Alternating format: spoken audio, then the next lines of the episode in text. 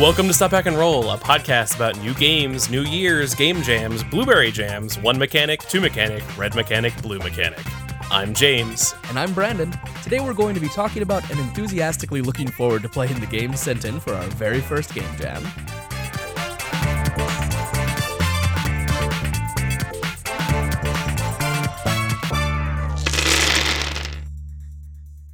New Year, New Game, Game Jam. Yeah. I'm excited. This is our first game jam, right? Yeah, I think so. Yeah, cool. I think so too. I had a little moment that I was like, oh, or was it? No, it definitely was. I think we may have talked about games and we have encouraged other people to make games, but I don't think we have actually run an official game jam yet. Yeah, I think you're right. So now we have, though, and I think it went really well. We got 8 submissions. Yep. And I'm really excited about all of them. I believe they're all going to be available for people to see and peruse. Yep. I will. We had asked if people would be interested in including the game or their game into like a collection of sorts to be released online for free. And I think everybody said yes. So I will, for the time being, I'm going to put them all into a Google Doc or a Google Drive for people For the time being, I'm going to put them all in a Google Drive folder for people to see, because they're like, some people made theirs as just plain text. Some people made theirs as PDFs with artwork and stuff. At some point, I'll try to format them into like an actual PDF that we can maybe throw up somewhere more officially. But for the time being, I'll include a link to that file or folder in the show notes. So if you are going through all of these games, it might not be a bad idea to get the folder open. We're going to try to have as full of an explanation as we can, but there just isn't enough time for us to read everything from every game. Yeah, so we're going to try to run through, talk about the cool things they did, talk about what the mechanic was that they hacked, and move on. Yeah, exactly. So a quick reminder, we called this the New Year, New Game, Game Jam, because I like coming up with the dumbest names. And the rule or the theme this year was single mechanic games. We kind of intentionally left that a little vague. The only rules that I had officially written down were that all games must have a single mechanic. That single mechanic must be hacked from a pre-existing game that you did not write. And some people broke that rule. Some people broke that rule. Brandon. Yeah. And so that's good. I think actually a lot of people broke the single mechanic thing, and I think that says something about single mechanic games that we can maybe get to. I may have also broken that rule. There's a possibility I broke both. And it's fine. Like, I think that the games that people made were interesting, and that the limitation made people think about games in an interesting way. Yeah. And so I think that'll be good. And honestly, I think I would play most, if not all, of these games. Oh, yeah. Yeah, so I'm pumped to go through them. We don't have any business to cover, do we? No, I don't think so. We are still working on the Patreon rework. That will come out in the next, hopefully by the end of January is my goal for that. Patreon rolled back. I think this did happen since the last time we talked about it. It did. The Patreon rolled back their decision to move forward with their payment changes. So we're going to stick around with Patreon for a while. They kind of listen to people, so I like that. I don't think we lost too many. No, I'm not going to say that. Yeah. But other than that, we're back for the new year, 2018. This is our year of getting stuff done. Yeah. And I'm going to try to, my goal is going to be to try to like get a whole bunch of the games that I've been working on finished, finished. And some of the games that are we've been talking forever about taking, Lucha del Raton, which is a game that is mostly finished. And then just polishing it up, tweaking the mechanics, if we need to take it away from Lasers and Feelings a little bit more, and then just releasing it officially. Yeah, polishing it up may include gutting it and starting over, but yeah, we'll have to see. All right, so do you want to go ahead and jump right into this game jam? Yeah, sure. So the first game we're going to talk about is by Brian Marr, who is Observer on Twitter and our Discord and stuff like that, if you've seen them.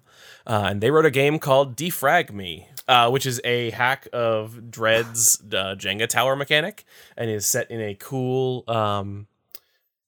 sort of weird post-apocalypse, but 1984.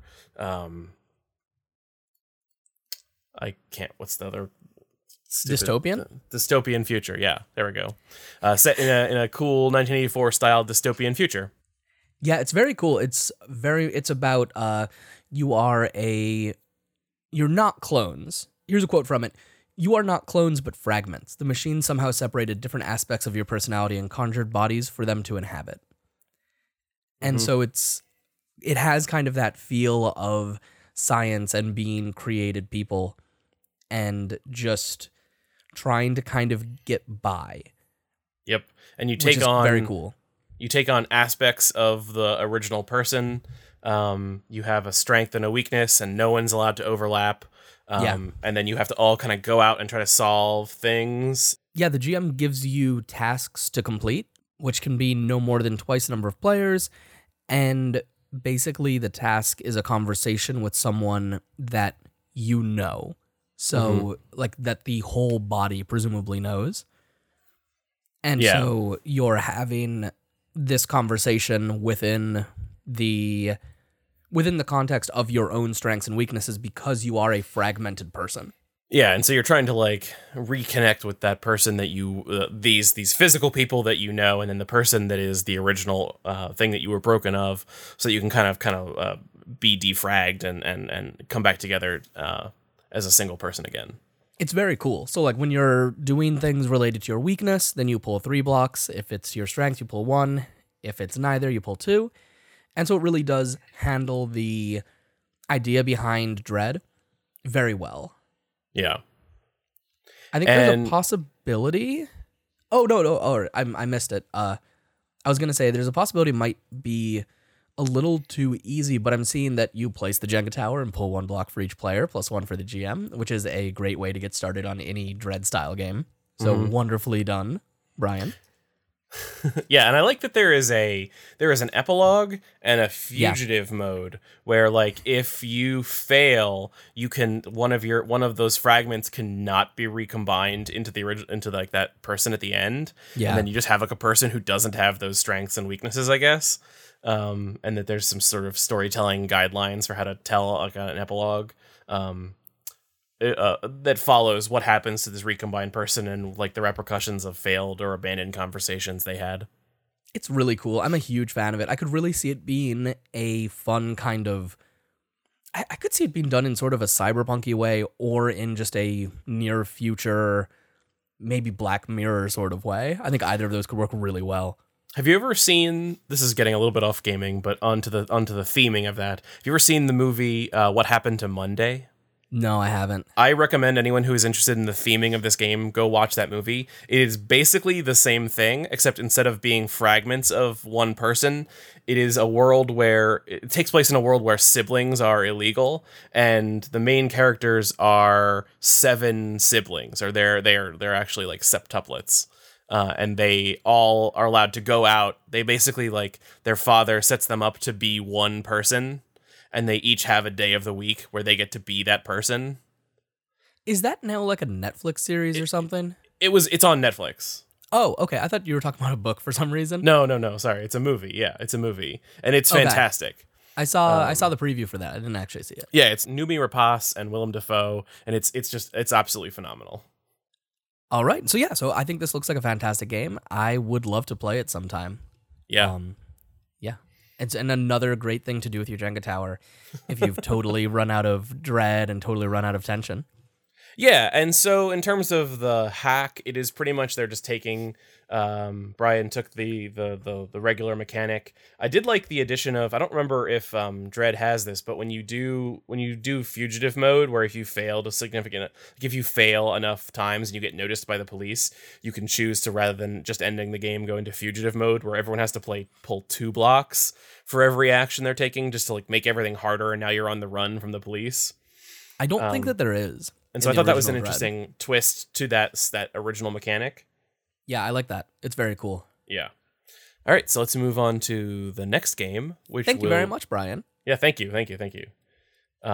Which will So the next game we'll talk about will be Loyalty Celebration, which is another dystopian game.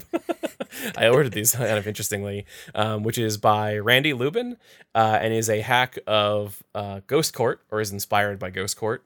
And it is a game in which you are characters who are living in a post-apocalyptic bunker that is being run by a fickle artificial intelligence that demands loyalty.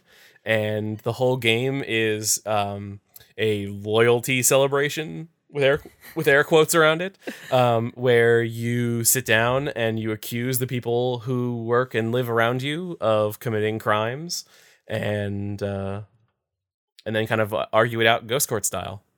I'm a huge fan of how Randy did this. It has...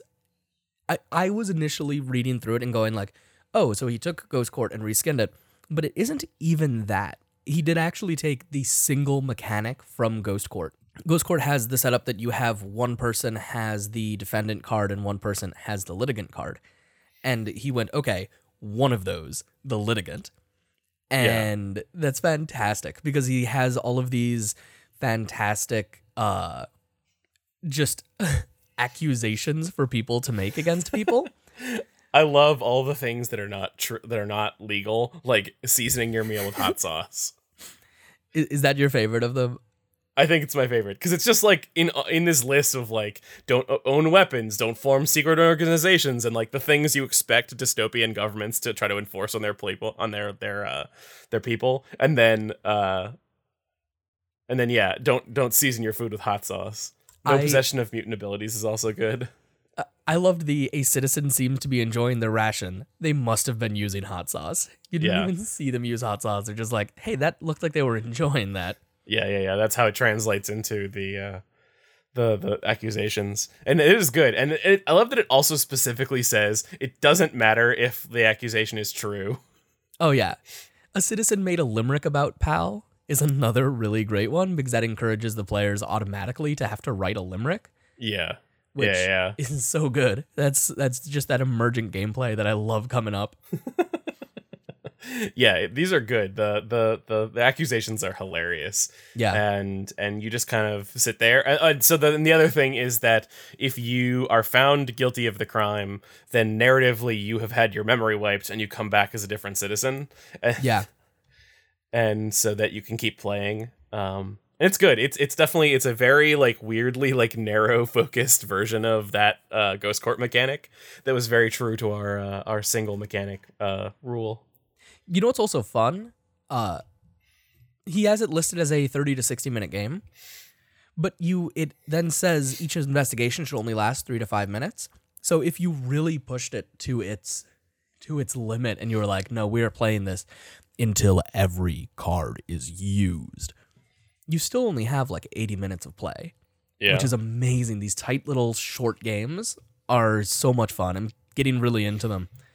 I would really enjoy playing a version of this game where you, after you've had your memory erased, you don't come back as a different citizen. You are just issued a name and you come back as that same, like as a citizen with who now only knows their name and that they may or may not have committed a crime in the past.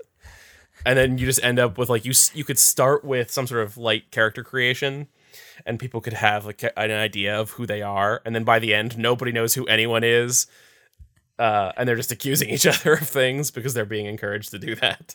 It's also great that it has the no falsely accusing your fellow citizens as one of the treasonable offenses.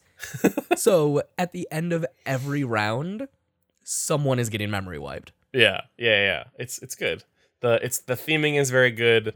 Randy writes really well themed games. Yeah, I highly recommend going and looking at his other games. Behind the Magic. Yeah, Behind the Magic is something that I still have not gotten to play. I'm gonna maybe have to go to Dreamation just to play that game because I couldn't stick around, just be awake enough to do that at Metatopia. I'm kind of hoping to try to work that out too. I don't know if I'm going to be able to. Well, it's going to be tough. Yeah.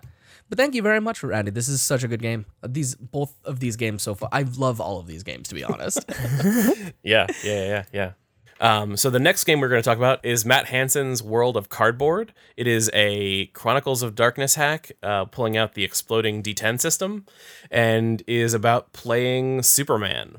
It's very cool.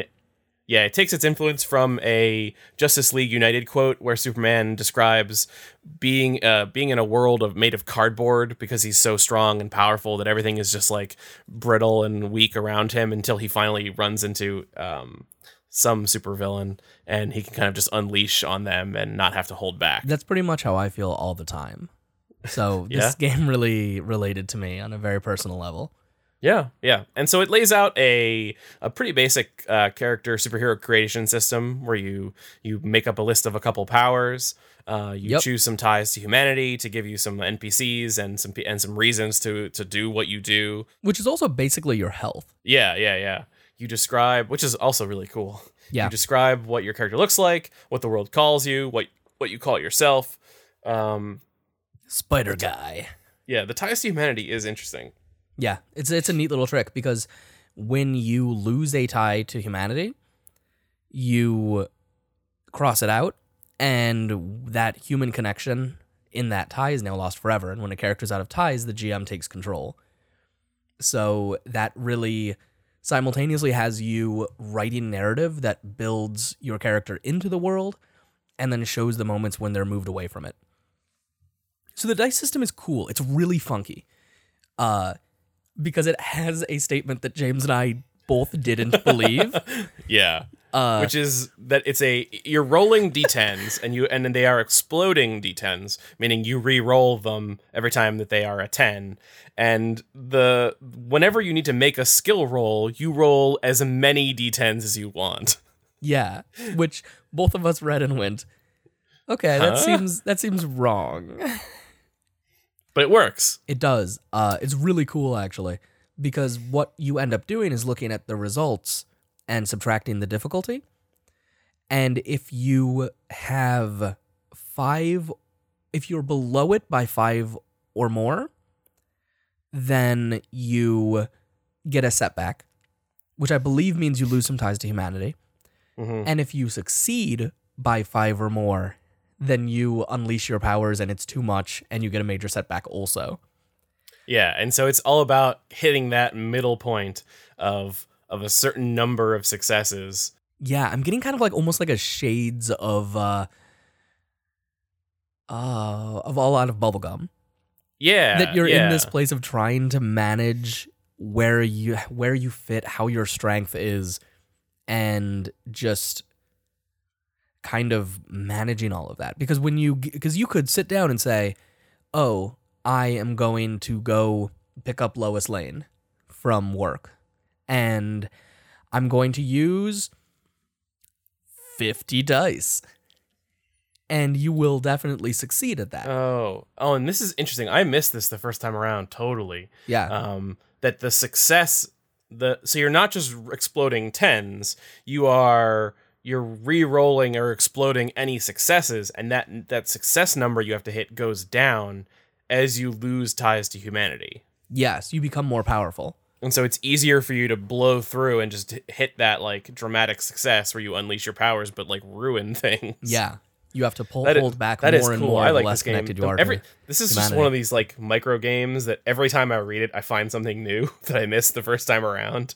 And it's like an onion. It's like an onion. It's like a cake. It's like a parfait. Yeah, it's like an ogre. It's like an ogre, yeah. Very much like an ogre. It's like an ogre in that it says roll as many D10s as you want, and you look at the ogre and you say, are you sure? Yeah, it does. But I see what you're saying. It does feel a little bit like the All Out of Bubblegum, where it's just a game that's designed to like let you be cool, badass characters who sometimes go a little too far. Yeah, but it really focuses in on that feeling of going too far. It's about, because like you could theoretically sit down and lose in 4 rolls. You could do 4 actions and be done because you just decided that you were Dr. Manhattan and you were going to just finish this thing up as quickly as possible and be nuclear on the moon, and that's quite all right. Thank you very much. Yeah. I like this. And it definitely has, like, if you don't count the character creation, which I think is totally fair, it basically has that one mechanic of you roll d10s, they explode. The results table is kind of the mechanic. And then there's the sliding success guide bar. I don't know what the word for that is. It's super cool. Yeah, so I want to play this also. Thank you very much, Matt. It's an excellent little game. I like it. So the next game is the Normal RPG by Mark Aquilino. And he's from Praxis Arcanum, which is a game company, I think, that's starting up, or a game that's starting up. I see that they've got 2 tweets. Yeah. So I think it's if you want to get in on the ground floor of seeing Praxis Arcanum's tweets. And this game looks like it could get really dark. Yeah, it definitely seems like it could. It has a note that it features adult content and that it is an exploration of mental disorders and life with mental disorders. That it focuses on sensitive topics and that it isn't really supposed to be an entertaining, fun game. It's supposed to be evocative and lead you through some of the things. Mm-hmm. And so it kind of uses this affliction mechanic from the Darkest Dungeon video game. Yeah, I didn't expect that. Yeah, seems like a video game thing, which is super cool. I'm into that. Yeah, and so for people who do not know, Darkest Dungeon is a sort of a 2D dungeon crawling game that focuses a lot on the effects of running through a dungeon that is dark and dimly lit and full of terrible, horrible things, and watching your friends get hurt, and the stress and affliction, I guess, is the right word that puts on your characters. Yes, exactly. So everybody makes a character, and that character is defined initially by choosing from a list of mental disorders. They suggest the Wikipedia list of mental disorders as a starting point. And one at a time, you kind of play your character as the GM leads you through sort of normal events. And whenever you have to do an activity that is would be complicated by the mental illness, you can choose to either persevere or give in. And if you persevere, you are hindered by the illness, but succeed at the task, but you also take on a new mental illness from the list. Yeah. And if you give in, then you fail at the task and suffer narrative consequences of that. Right, so you're faced with a situation that is difficult for you to manage and just are not able to complete the task, and then kind of go through and tell the story of what that feels like and what that looks like in the day. Yeah, and I think the key there is that they say you're not allowed to excuse yourself from the responsibilities and the task. You have to face it and choose to either give in or persevere through the mental illness.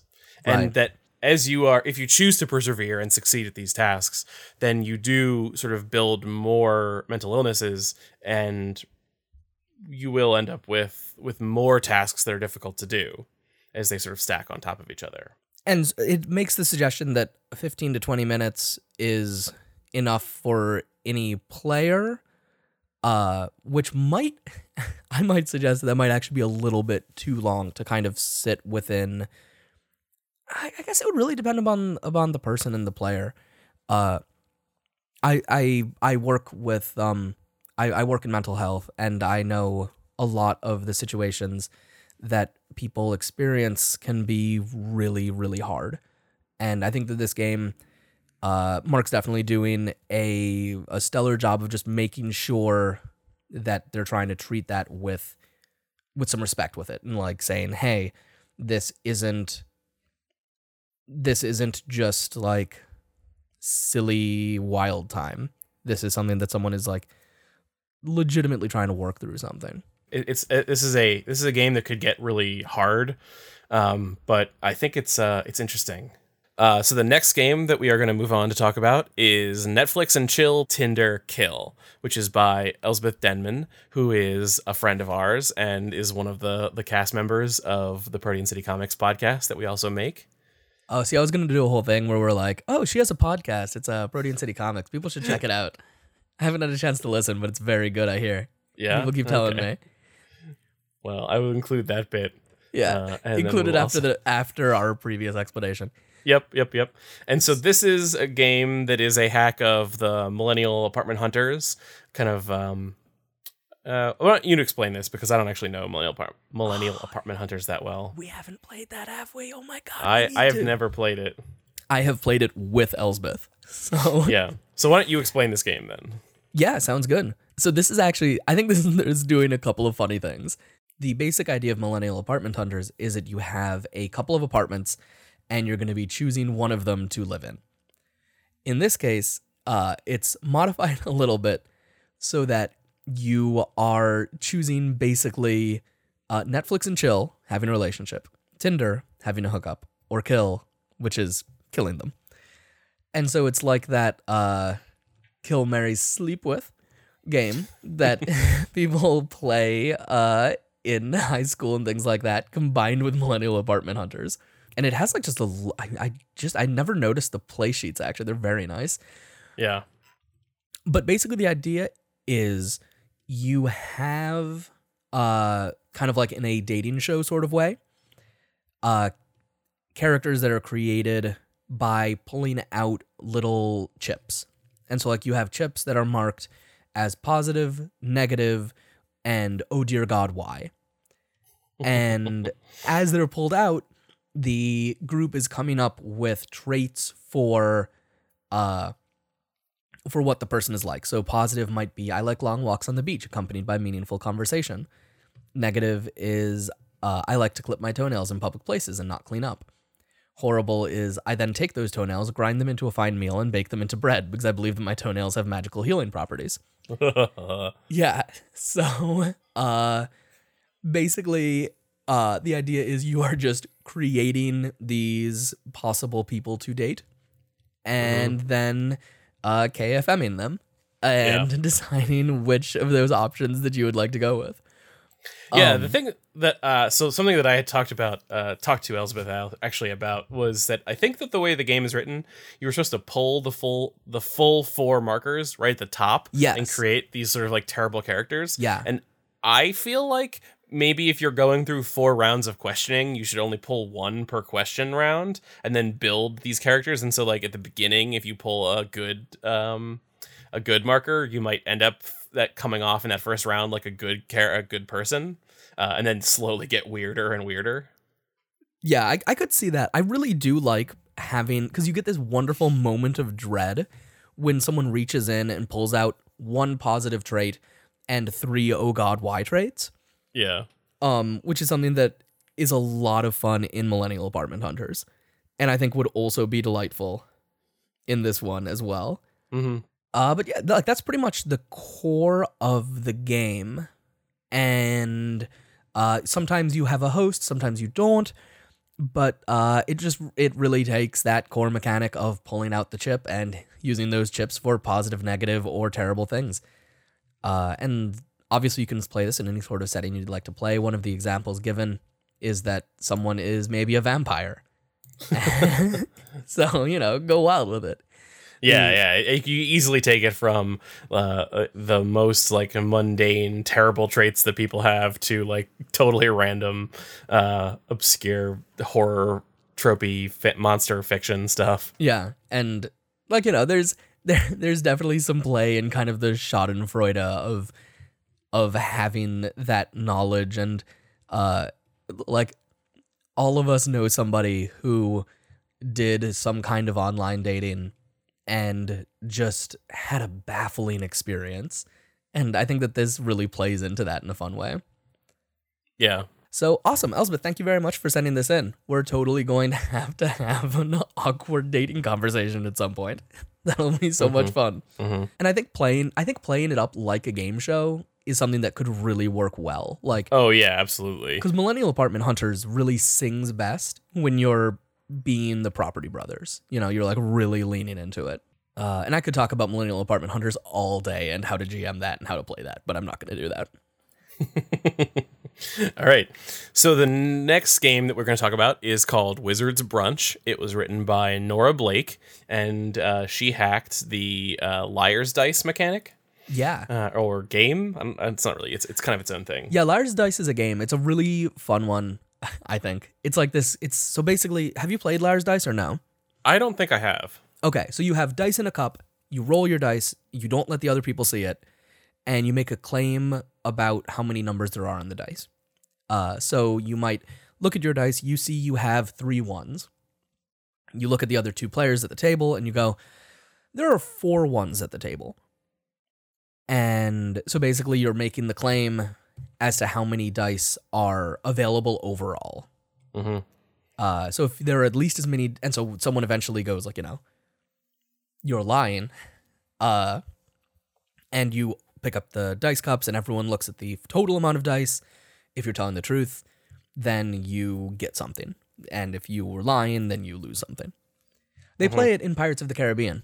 And so in this game, you are playing survivors.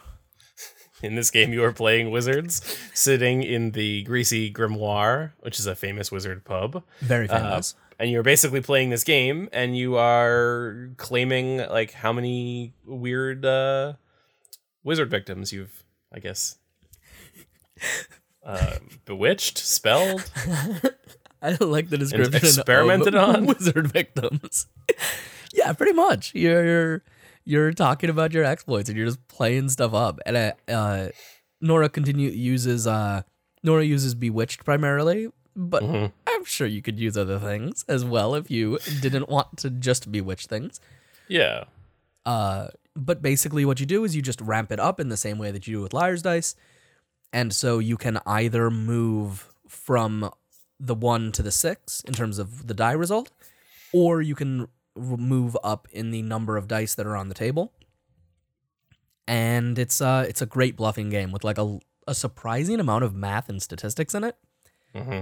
I'm such a fan of this game, actually. It's one I used to play all the time. The basic thing that makes this really different is that if you are challenged and you win, you gain a point of adept, which represents your reputation as a worker of wonders. If you're challenged and you lose, you gain a point of charlatan, which is your reputation as a liar and a cheat. And vice versa with calling challenges. If you call a challenge, you gain a point of arcane, which is your intuition and perception. If you lose a challenge, you get a point of mundane, which represents being less compatible with the nuances of magic. When one wizard has only 1 die in their cup, then you are interrupted by stray magic or wandering dragons. Your adept and charlatan cancel each other out, your arcane and mundane do, and what you're left with determines your final reputation. So then you just kind of have some presumably some wizard bullying where you talk about who is the most arcane and things like that, and I love that. Yeah, it's kind of a little bit like there's this whole genre of just sort of like sitting around a table telling stories about things genre of games like the Adventures of Baron Munchausen, which I'm a huge fan of. And this is sort of like that, but with some more like actual like dice mechanic to it. Yeah, and I don't know about you, but if I were playing this game, I would be telling big elaborate stories. Oh, yeah, It would not just be I bewitched 2 goblins, and I don't think Nora intended that to be the case. I think someone starts giving you the side eye, and you're like, oh, you should have seen him. Blah, blah, blah, blah, blah. I'm going through the whole thing. I love it. I'm a huge fan. It's a very an interesting take on by giving you that methodology of extrapolating out like goblins, humans, orcs, trolls, and stuff from the numbers. It tells you how to interpret your boasting in ways that is not just like I've got 4 ones or whatever. Yeah, this might just replace Liar's Dice for me, mm-hmm. which is a nice thing. I like that. So awesome! Thank you very much, Nora. So the next game we're going to talk about is Hollytech and Jollymancy by Alice Tobin. And she hacked it's kind of interesting because it is technically, I think she says that it's a hack of Lasers and Feelings, but really I think it's actually a hack of the Powered by the Apocalypse style moves. It just sort of has a Lasers and Feelings framing around it. Well, she also does say that it is specifically the moves from Pasión de las Pasiones, from famed game designer Brandon Leon Gambetta. Yeah.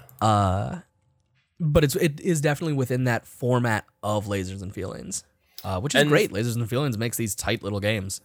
Yeah, and so kind of the way this works mechanically, and then we can jump back and talk about the theming, which is phenomenal. It's great theming. Is that you have two things in Jollymancy and Hollytech, which are sort of the equivalent of Lasers and Feelings, but where in Lasers and Feelings, you ask yourself some questions about, like, is this a skill you have? Are you prepared? And so on, to determine how many dice you're rolling. And then you roll to try to hit a certain number. In this, you are asking yourself those questions and then rolling it against rolling 2d6 against the typical Powered by Apocalypse move chart. Yeah. And with like a 10 plus being a success with style, a 7 to 9 being a success but at a cost, and a 6 or lower being a failure or a success with a great cost. Yeah, this game also has the distinction of being what I want to steal a lot of stuff from to make Luchador Raton better. Yeah, I can see that. I can see that a lot. And so then I want to jump back and just talk about how this is a phenomenally themed Christmas game where you are either some kind of a Christmas wizard. Like, so you play as an elf, a reindeer, penguin, polar bear, snow person, and then either working in the scouting, transport, security, delivery, or logistics departments at the North Pole. I'm going to go ahead and be a security penguin. Nice. No, a transport penguin. Transport penguin? Yeah. I like a logistics polar bear. That's, and then you are either trained in Jollymancy, which is like Christmas magic, I think, or Hollytech, which is North Pole like technology. Yeah. And those are your two moves then.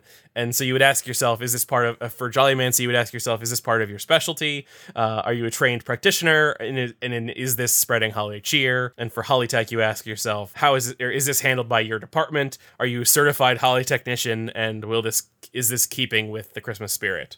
Yeah. And then the final thing to kind of go into is, because this is in the Lasers and Feelings framework, it also has a roll table for creating a Christmas adventure. Do you have a die next to you right now, James, or are you a bad gamer? I don't. All right. Sorry. Well, then I'm going to go ahead and roll and give one result.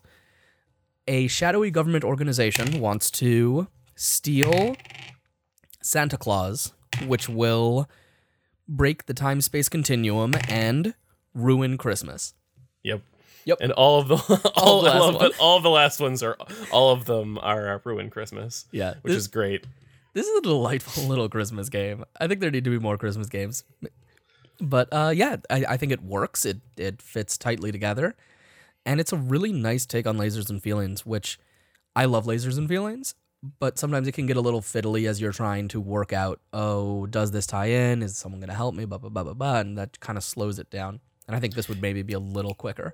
Yeah, and I think that most people who hack Lasers and Feelings tend to just change the two top lines. Yeah. But leave that rolling mechanic. And this was kind of the opposite of, like, Alice did change the top lines, or the top two things as well. Yeah. But also switched out the whole rolling mechanic for something totally different, which I like. I think it works really well. Yeah, I legit want to play all these games. Yeah. We need to make it happen. Definitely. Okay. So thank you so much for sending that in, Alice. It's really excellent. Yeah, I think that it might technically be a violation of the one mechanic rule, but I like it a lot, so I'm going to let it happen. A lot of these are a violation of the one mechanic. I think maybe the one mechanic rule was not a well thought out rule. Well, let's talk about the thing that you wrote, and then let's talk about that. Yes, okay. So I cheated.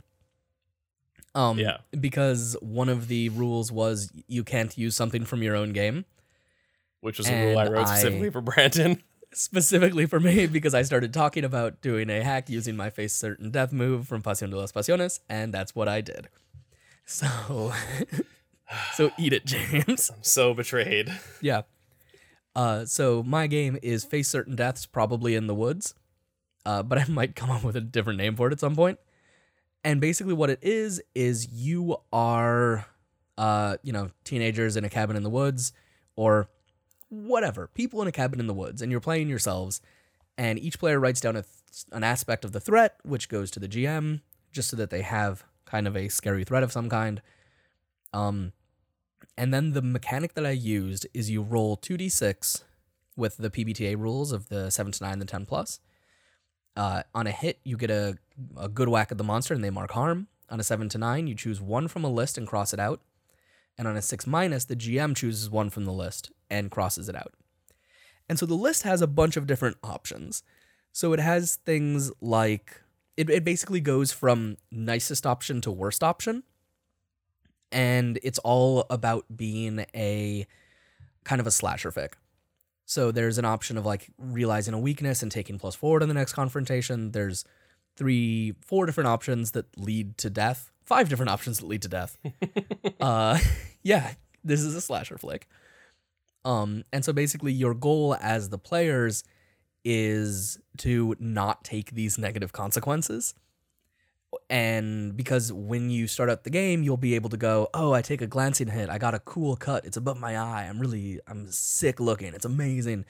But by the end of it, you're rolling and your options are like, okay, I can take a critical wound or just be killed completely. And so it's honestly basically Dread. But with PBT instead. Exactly.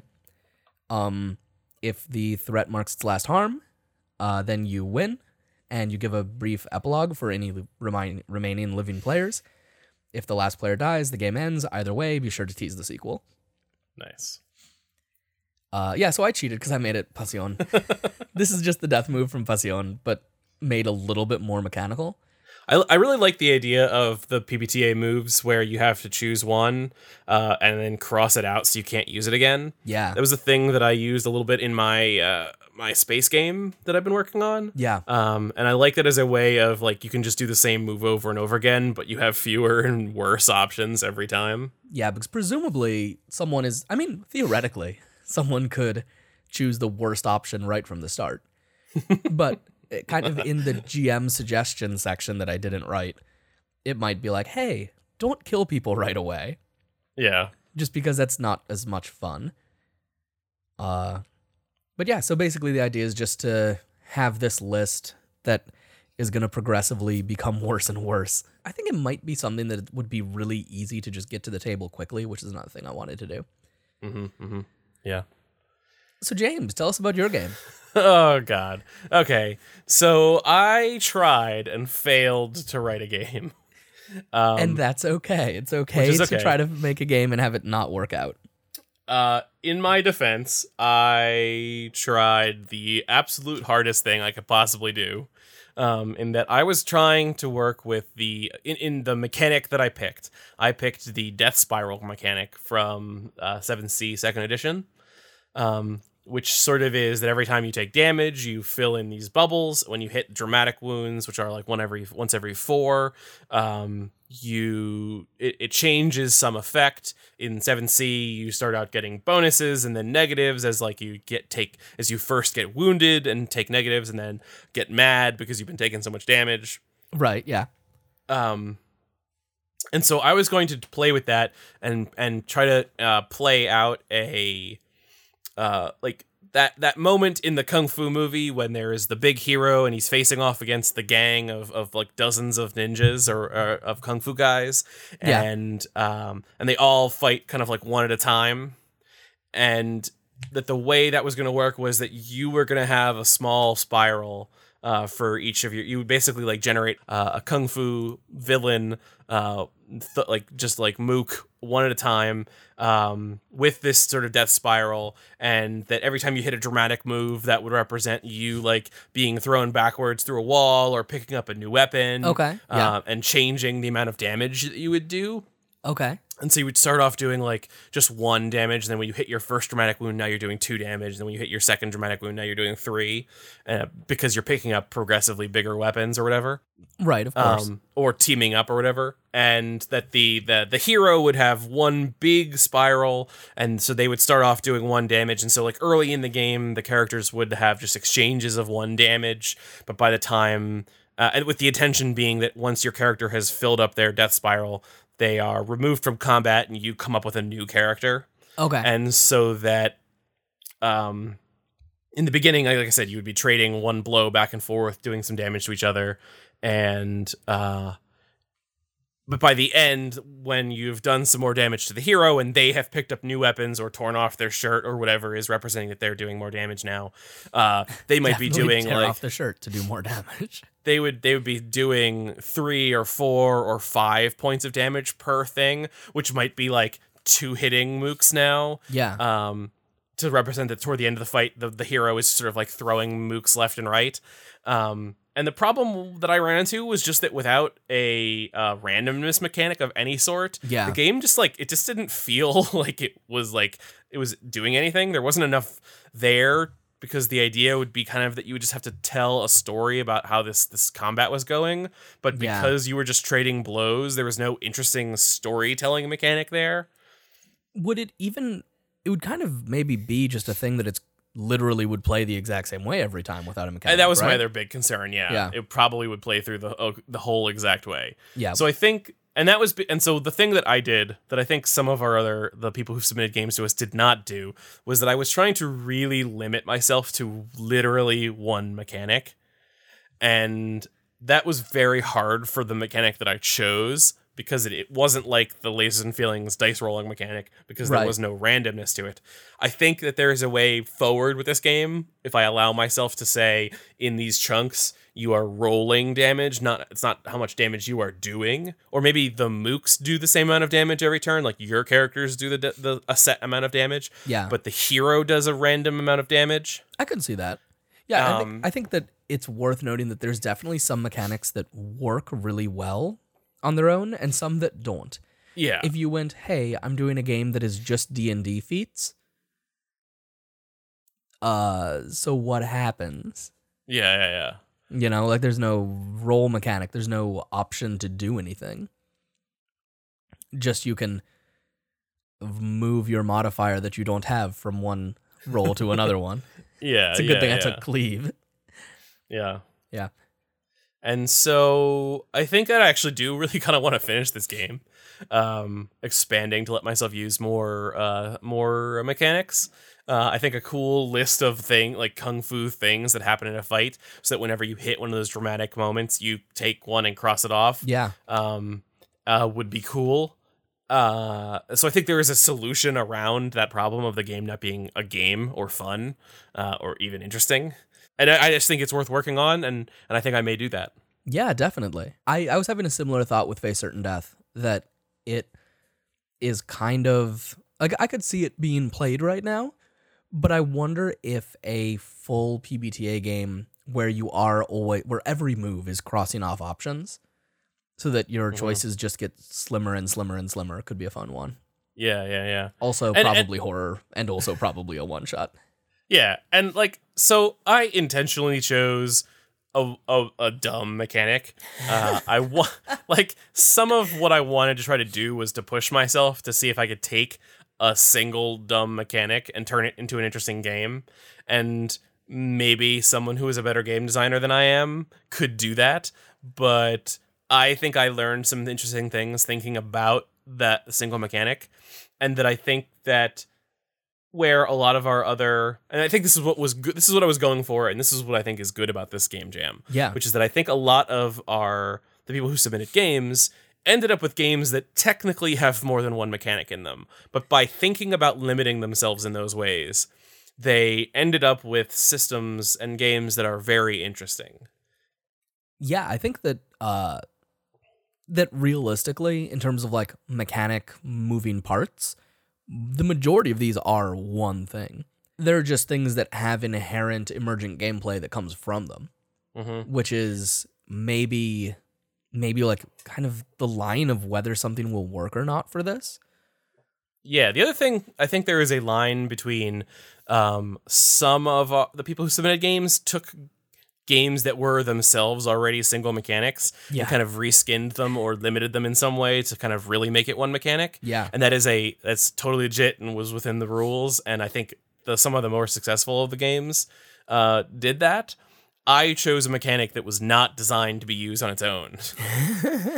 And now I know why, because that was dumb. But yeah, I'm so excited about all these games. I know a couple of people also were working on something but didn't get it in before now. If you'd like us to take a look at it, send it our way. I'd love to see it. Is there anything else that we really want to say about this jam? I don't know. I'd love to do another jam sometime. Yeah, we may have to do something before next year. So yeah, that was our game jam, and I loved all these games. Thank you all so much for writing them, and be on the lookout. We'll let you know when kind of the compiled copy comes out. Until then, we'll be putting up a Google folder so that people can check them out and play them. Yep. And if you do play them, let us know. Yeah, and if you want to let us know on Twitter, where you can tweet at us at Stop, Back, and Roll, or individually, where I am at End the Meltdowns. And I'm at Dr. Captain Cobalt. You can find all of our episodes, links to some of the games we've been working on, but not all of them, because Brandon needs to update that, on www.stopbackandroll.com. You can send us an email at either James or Brandon at stopbackandroll.com. If you would like to help out the show, consider giving us a rating and review on iTunes. It's really an awesome way for more people to learn about it. It does suggestion algorithms, yada, yada, yada, yada. It helps people find the show. Yeah, which helps us to get sponsored by Bombas Socks and Casper and things like that. I'm actually wearing Bombas Socks right now, so take note, Bombas. We make this podcast right now with the support of Patreon backers. Backers like Rob Harvey, Patrick the Fool, with a PH, V. Brower, Declan Chadbourne, Alice Tobin, Chad Owen, Blake Ryan, Anthony Nomorosa, Troy Pitchelman, Nora Blake, Richard Kritzlandry, Riverhouse Games, Randy Lubin, Robert Kosick, and Rob Abrazzato. If you'd like to help support this show and future shows, check us out at patreon.com/stopbackandroll. This Patreon also supports our actual play podcast, Protean City Comics, which is about teenage superheroes. Mm-hmm. And if you can't support us financially, that's totally fine. You can join our community, submit to our game jams. These are the kinds of things that we also live for. And you can join our Discord at tinyurl.com/shrDiscord or discord.stophackandroll.com, or just hit us up on Twitter and say how I get to that Discord and we will answer you. That seems to be the preferred way to get onto the Discord. And so we're happy to do it. So as you're coming into the new year and rolling 2d6 every time you face one of your resolutions, crossing them off one at a time as you fail them, don't forget to stop, hack, and roll.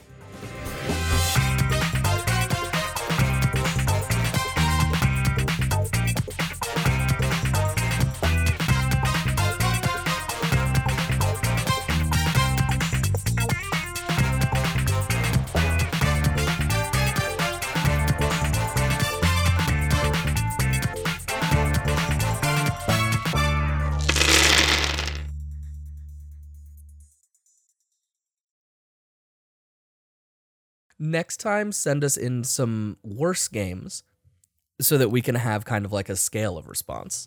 How about next year? It's New Year Bad Game Jam. Can I also just say real quick, throughout this recording, I've been receiving notifications of tweets from Pippin the Corgi, my dog. Yeah.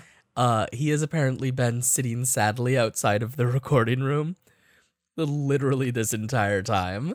And there's all of the pictures to document it. So go check out @fool of a pup to see my dog so sad that I'm recording.